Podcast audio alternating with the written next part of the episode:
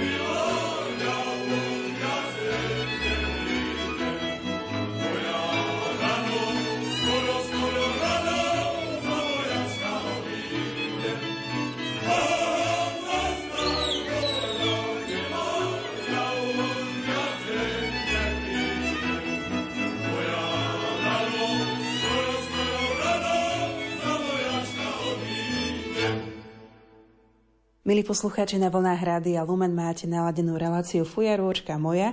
Dnes sa budeme rozprávať o regionálnom centre remesiel Úľu v Banskej Bystrici s jeho riaditeľkou Katarínou Chruščovou. Pani Chruščová, kedy vzniklo toto regionálne centrum remesiel v Banskej Bystrici? Regionálne centrum remesiel pôsobí v Banskej Bystrici už viac ako 18 rokov. Roku 2005 bolo oficiálne otvorené v tomto regióne Stredného Slovenska. Prečo vlastne vzniklo toto centrum tu v strede Stredného Slovenska? Ústredie ľudovej umeleckej výroby v Bratislave pôsobilo iba v Bratislave a svoje predajne ešte malo potom po rôznych mestách Slovenska. Napríklad bola predajňa v Bardejove, v Prešove, bola predajňa v Košici a v Tatranskej Lomnici v Bratislave, ale vzdelávacie centrum ako také bolo jediné v Bratislave na obchodnej ulici a preto sa vedenie aj rozhodlo, že by trošku bol uľu bližšie širokej verejnosti a myšlienka zriadiť regionálne centrá padla vhod, pretože Jedno hneď sa začalo realizovať a budovať v Banskej Bystrici a postupne vznikal projekt aj pre centrum v Košiciach. Vy pracujete od začiatku v tomto centre? Od začiatku, aj budova je naša vlastná, patrí Uľovu. Sídlime na Dolnej ulici, takže sme v pešej zóne, vo veľmi peknom meskej časti. Máme budovu dvojposchodovú, je to vlastne starý mešťanský dom, krásne prerobený, s veľmi pekným dvorom, ktorý využívame na všetky naše aktivity, ktoré ponúkame. O tých aktivitách sa budeme rozprávať o malú chvíľočku.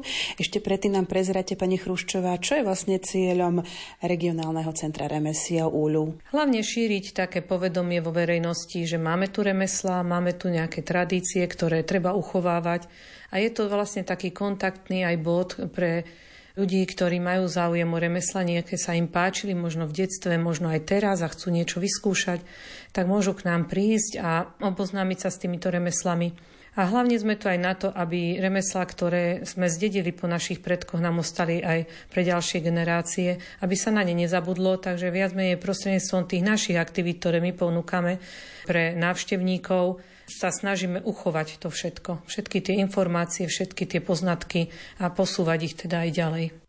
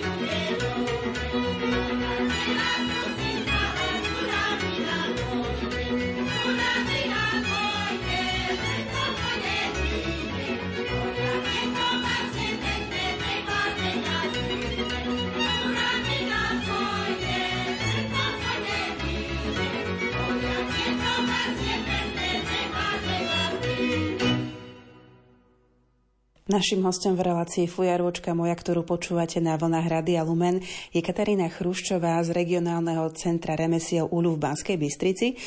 Mojím snom naučiť sa hontianskú paličkovanú čipku. Každý rok to odkladám. Prihlási sa do nejakého kurzu, tak to môžem sa nejakým spôsobom naučiť paličkovať. Pani Chruščová, napríklad tu u vás? Máme aj vzdelávanie, čo sa týka aj paličkovanej čipky, takže u nás sa vyučuje paličkovanie úplných základov kde zapožičiame vankúšik, zapožičiame paličky a samozrejme pod vedením lektorky sa oboznámiš s danou technikou.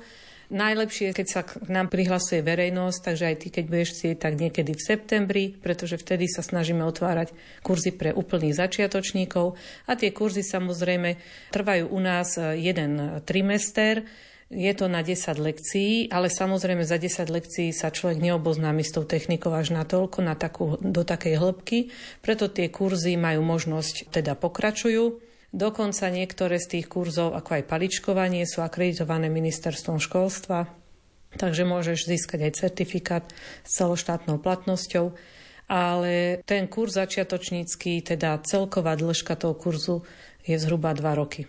Čisto teoreticky, ak niekto voda ak sa rozprávame o paličkovaní, táto relácia bude odvysielaná v novembri, vie naskočiť potom na ten druhý trimester, tretí a takýmto spôsobom nemusí ísť úplne od toho začiatku, ak už má nejaké tie základy. Ak už má základy, tak sa dá naskočiť aj do toho pokračovacieho, ale už potom tam nie je tá možnosť, že by získal ten certifikát s celou štátnou platnosťou, lebo tam zase je podmienka absolvovať celý komplet kurz. Okrem paličkovania, čo by som sa ešte mohla naučiť v úľuve? Veľmi krásna technika je tkanie na krosnách, to takisto vyučujeme úplne od základov, kde sa naučíš aj snovať, aj osnovu dávať na krosna.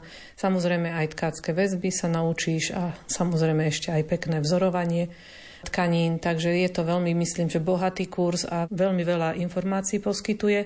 Potom, čo sa týka, ja neviem, nejakých iných materiálových skupín, tak veľmi pekné hrnčiarstvo, kde práca s hlinou je zaujímavá a venujeme sa hlavne točeniu na hrnčiarskom kruhu, aby aj táto technika zostala nám pre, pre ďalšie generácie. Čo je dôležité aj v tých kurzoch, aby tí nadšenci, ktorí k nám prídu, aby zostali aj verní tým technikám a potom sa z nich postupne stali aj naši majstri ľudovej umeleckej výroby. Cesta je to síce dlhá, ale za to zaujímavá.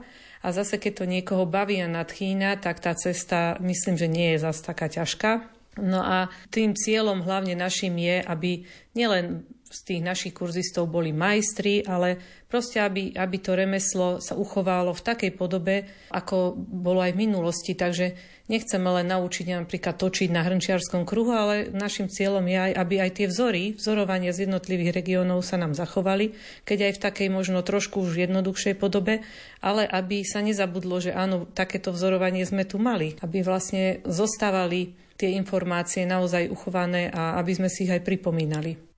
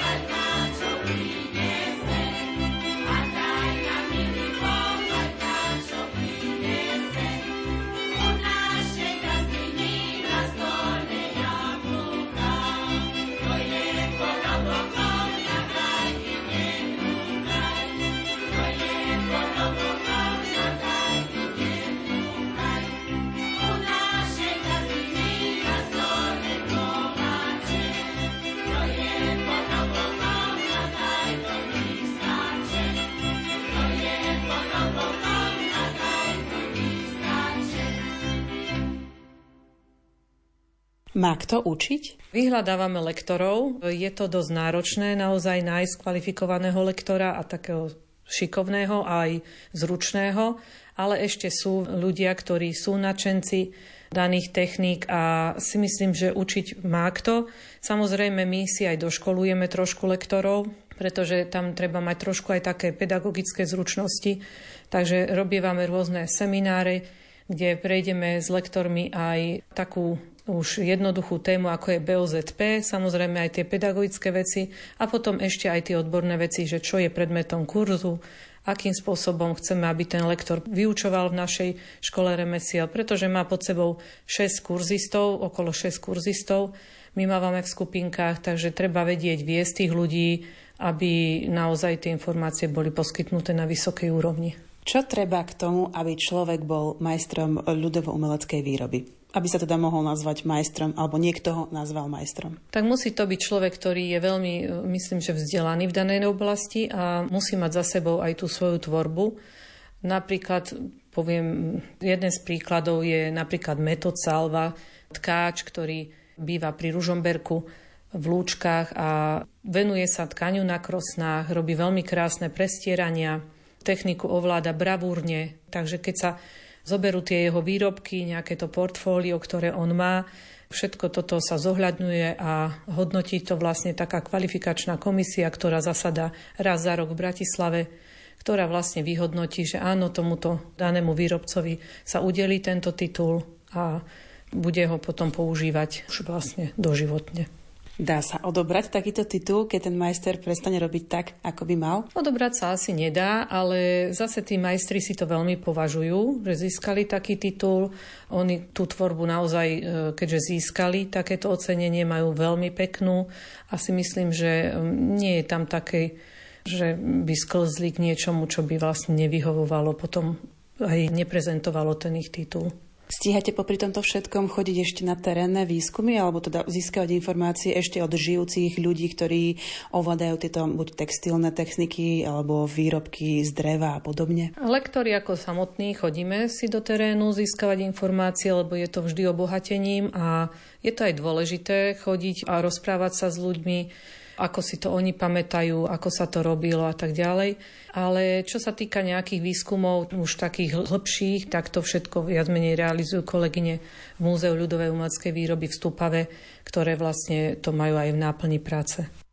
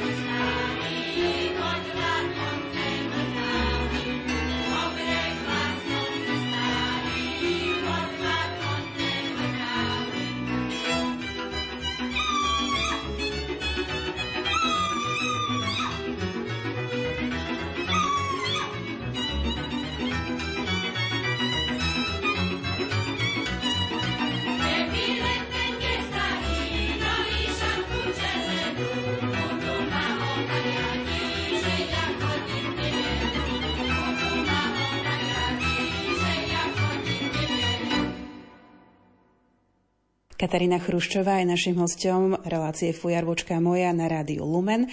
Vy ste lektorkou nejakého kurzu? Ja lektorujem e, regionálne typy paličkovania čipiek, takže také viac menej regionálne záležitosti a potom tkanie na krosnách.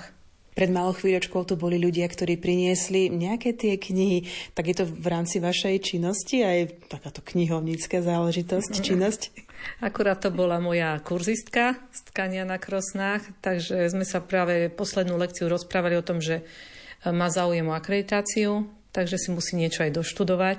Tak preto nastala táto knihová výmena alebo knižná.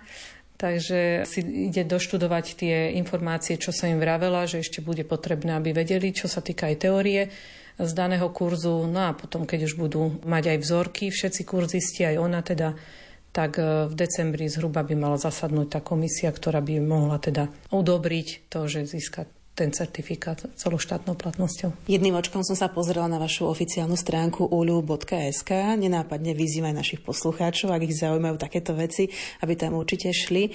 A máte tam aj zaujímavé prednášky. Tak aj vaše regionálne centrum remesiel ULU v Banskej Bystrici organizuje takéto prednášky, či už pre verejnosť alebo pre odbornú verejnosť v rámci takéhoto vzdelávania? Prednášky organizujeme hlavne pre širokú verejnosť, ale samozrejme môžu sa prísť pozrieť aj odborníci k nám. Sú to prednášky, ktoré trošku vychádzajú aj z toho portfólia, čo máme, ktoré kurzy vypísané, aj ktoré zhruba sú akreditované, pretože sa snažíme aj, aby po tej teoretickej stránke aj v rámci tých prednášok sa vzdelávali naši kurzisti. Ako riaditeľka máte nejaký vysnívaný kurz, ktorý by ste chceli sem pritiahnuť a ktorý sa ešte neorganizoval? No, je toho viacej. Mne sa veľmi páčia prírodné pletivá. Už v minulosti sme vyučovali, alebo asi len dvakrát sme mali taký kurzík na výrobu slamených ošatiek, ale teraz už e, máme výrobcu na túto techniku, takže toho by som pána jedného chcela sem pritiahnuť, aby sme aj my tu mali tie ošatky, pretože sú to viac menej veci z nášho regiónu, na Honte veľmi dobre si pamätáme, že boli rôzne ošatky a samozrejme aj pod paličkovacie tieto vankúšiky sa vkladali tie ošatky, takže budem veľmi rada, keď sa k tomu trošku vrátime. V poslednej dobe sme tu mali aj napríklad pletenie z pálky, čo je tiež materiál, ktorý už e, je veľmi zriedkavý, málo sa využíva, ľudia ho už ani nepoznajú, takže trošku na pripomenutie, že aj tá pálka je tu ako pletiarský materiál. Celkovo prírodné pletivá sú trošku tak e, v úzadí, takže tento rok napríklad aj úľu má ako hlavnú tému práve prírodné pletivá, tak preto aj o nich hovorím tak viacej, pretože potrebujú trošku sa zviditeľniť a aby zase boli zaujímavé, atraktívne a aby si ľudia napríklad kupovali aj rôzne košiky zo šupolia alebo z prútia alebo aj z tej pálky pretože tým vlastne my podporujeme aj toho výrobcu a dávame mu tú istotu, že prežije aj ďalšie obdobie a že môže sa tej technike venovať naplno.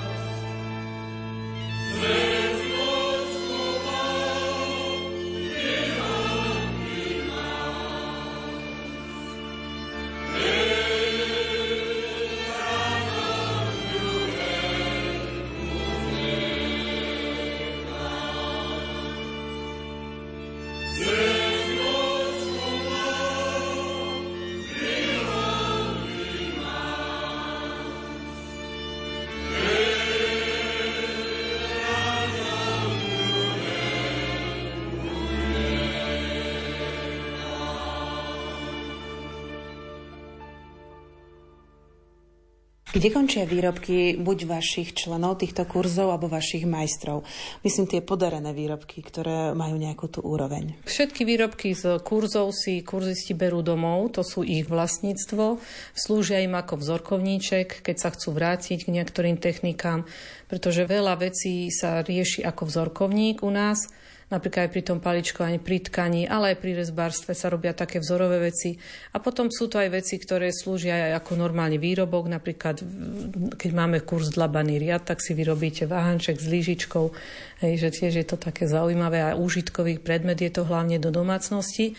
A čo sa týka výrobkov e, majstrov, tak e, majstri si viac menej vyrábajú vo svojich dielničkách doma, pre svoje potreby a potom pre produkciu, dá sa povedať, aj našich predajní. Takže všetky tie veci, ktoré sa predávajú a predmety v predajniach úľuvu prešli výtvarnou komisiou, ktorá schválila, áno, tento predmet má všetky tie prvky, ktoré úľuv schváluje a je možný teda ho predávať v predajniach úľuvu. Takže viac menej všetky tie predmety robia remeselníci, ktorí buď sú výrobcovia majstrami, alebo aj majstrami raz budú, pretože sú to naozaj zruční ľudia, ale ešte nie sú to naši hneď ukončení kurzisti. Tak by som to povedala, že trošku tí kurzisti ešte musia trošku viac na sebe pracovať aj sa venovať tým technikám, zdokonalovať sa. A už potom, keď budú mať taký pekný produkt, ktorý teda môžu poskytnúť úľuvu, tak potom sa posiela do tej výtvarnej komisie. Jedným očkom som pozrela do vašej predajne, keď som prichádzala sem. Chýbal mi tam abelovský krojom, možno, že som ho nevidela. Niekto mi spomínal, že dokonca ste tu mali teda výstavu v rámci predajne abelovských krojov od eh, Gretky Ivaničovej alebo jej ocina pána Ivaniča. Mali sme tu posledne výstavku, končila akurát pod Radvanskom jarmoku abelovských krojov. Bolo to veľmi pekné, obohajacujúce a veľmi som vďačná rodine Ivaničovcov, že nám to teda zapožičali a že nám spravili takéto krásne leto, pretože návštevníci predajne boli naozaj očarení tým, čo všetko abelovský kroj, alebo ako je abelovský kroj vyzdobený. Je to veľmi pestrý kroj, ale myslím, že veľmi zaujímavý, pretože má veľa aj výšivky, aj nášiviek rôznych, trblietavých, aj gorálok, aj čepce sú tam veľmi krásne, zaujímavé. Takže veľmi pekne naozaj ďakujem a do budúcna zvykneme takto robievať jednu takú menšiu výstavku v našich priestoroch, v priestoroch predajne, pretože tie priestory nemáme nejak veľmi veľké. Takže raz ročne zhruba tak odprezentujeme nejakého výrobcu alebo výrob, nejaké výrobky alebo aj našich klubistov tam odprezentovávame, aby proste trošku ožila tá predajňa v rámci jej možností.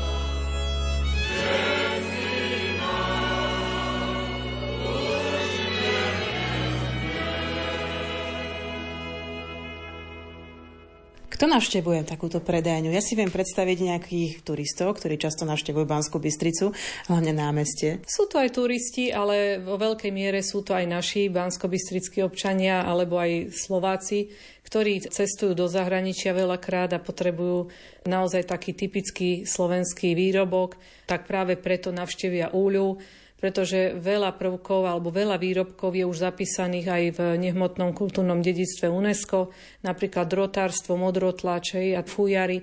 A tieto výrobky sa naozaj dajú prísť pozrieť do predajne a samozrejme si ich viete aj zakúpiť. A sú to ako, tak dá sa povedať, typické výrobky pre nás ako Slovákov. Takže je veľmi pekné, že potom šíria túto krásu teda aj v zahraničí ľudia, ktorí odnášajú tieto prezenty. Pani Chruščová, čo by ste vy zobrali do zahraničia ako prezentácia tej našej materiálnej hmotnej kultúry? Ja mám veľmi rada drotené košiky, potom mám, veľmi sa mi páčia paličkované čipky a samozrejme pre mužov veľmi krásne bývajú nožíky, kde sú ručky vylievané cínom napríklad, no tak to sú skvosty. Veľmi sa mi tá technika tiež páči.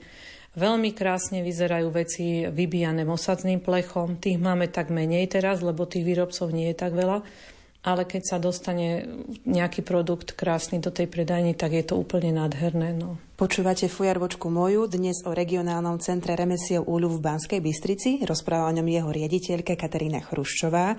Má remeslo zlaté dno alebo skôr tvrdý chlebíček, to je ešte stále. Ako sa to vezme? No to zlaté dno musíme trošku porozmýšľať, že čo je to zlaté dno. Mosadzné dno. Hej, mosadzné. Ja si myslím, že pre toho, kto rád robí remeslo ako také a jeho to teší, pretože naozaj to, čo vychádza spod rúk e, ľudí, ktorí sa venujú remeslám, sú nádherné veci a oni samotní majú z toho radosť, tak ja si myslím, že to, že má samotný majster radosť z toho, že sa mu to zadarilo, to dielo a potom majú radosť aj tí ľudia, ktorí ten prezent si berú do rúk, pretože bývajú tie veci naozaj krásne, tak ja si myslím, že to zlaté dno e, je tam, že tá krása tých výrobkov a tá radosť, ale už to, či sa vie s tým človek uživiť, mám takú skúsenosť, že veľa ľudí to robí ako svoje hobby, ale poznám aj výrobcov, ktorí to majú ako živnosť. No vyzývam všetkých, kto má doma domácnosť a chce si niečo pekné zadovážiť, nech príde podporiť takýchto výrobcov, aby naozaj to zlaté no aj oni cítili.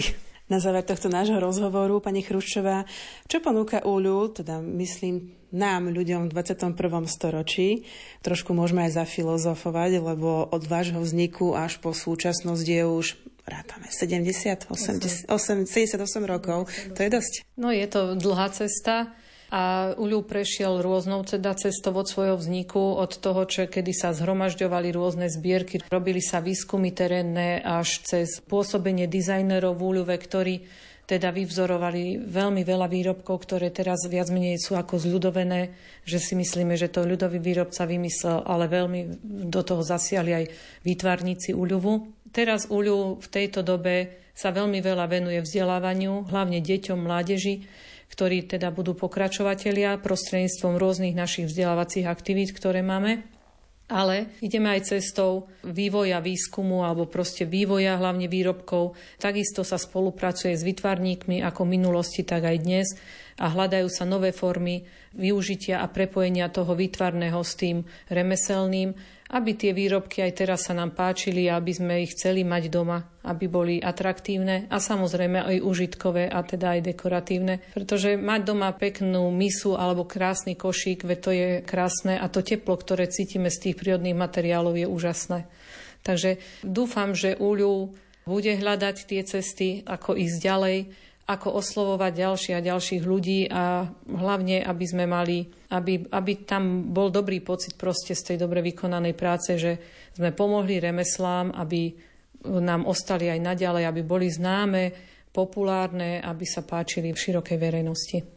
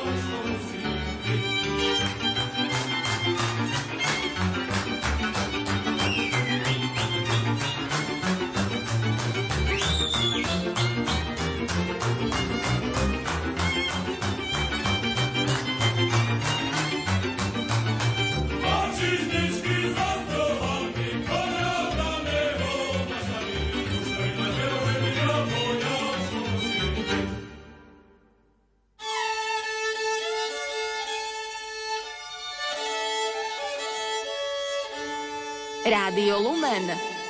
Rádio, ktoré si ctí tradície.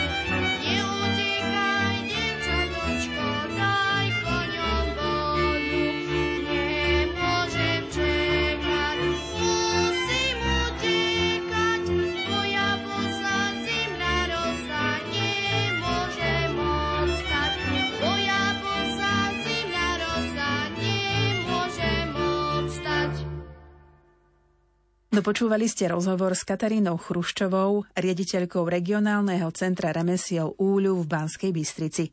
Naša relácia však zďaleka nekončí, ideme spoločne navštíviť Helpu a započúvať sa do ich hudobného dedictva. Od nás do vás,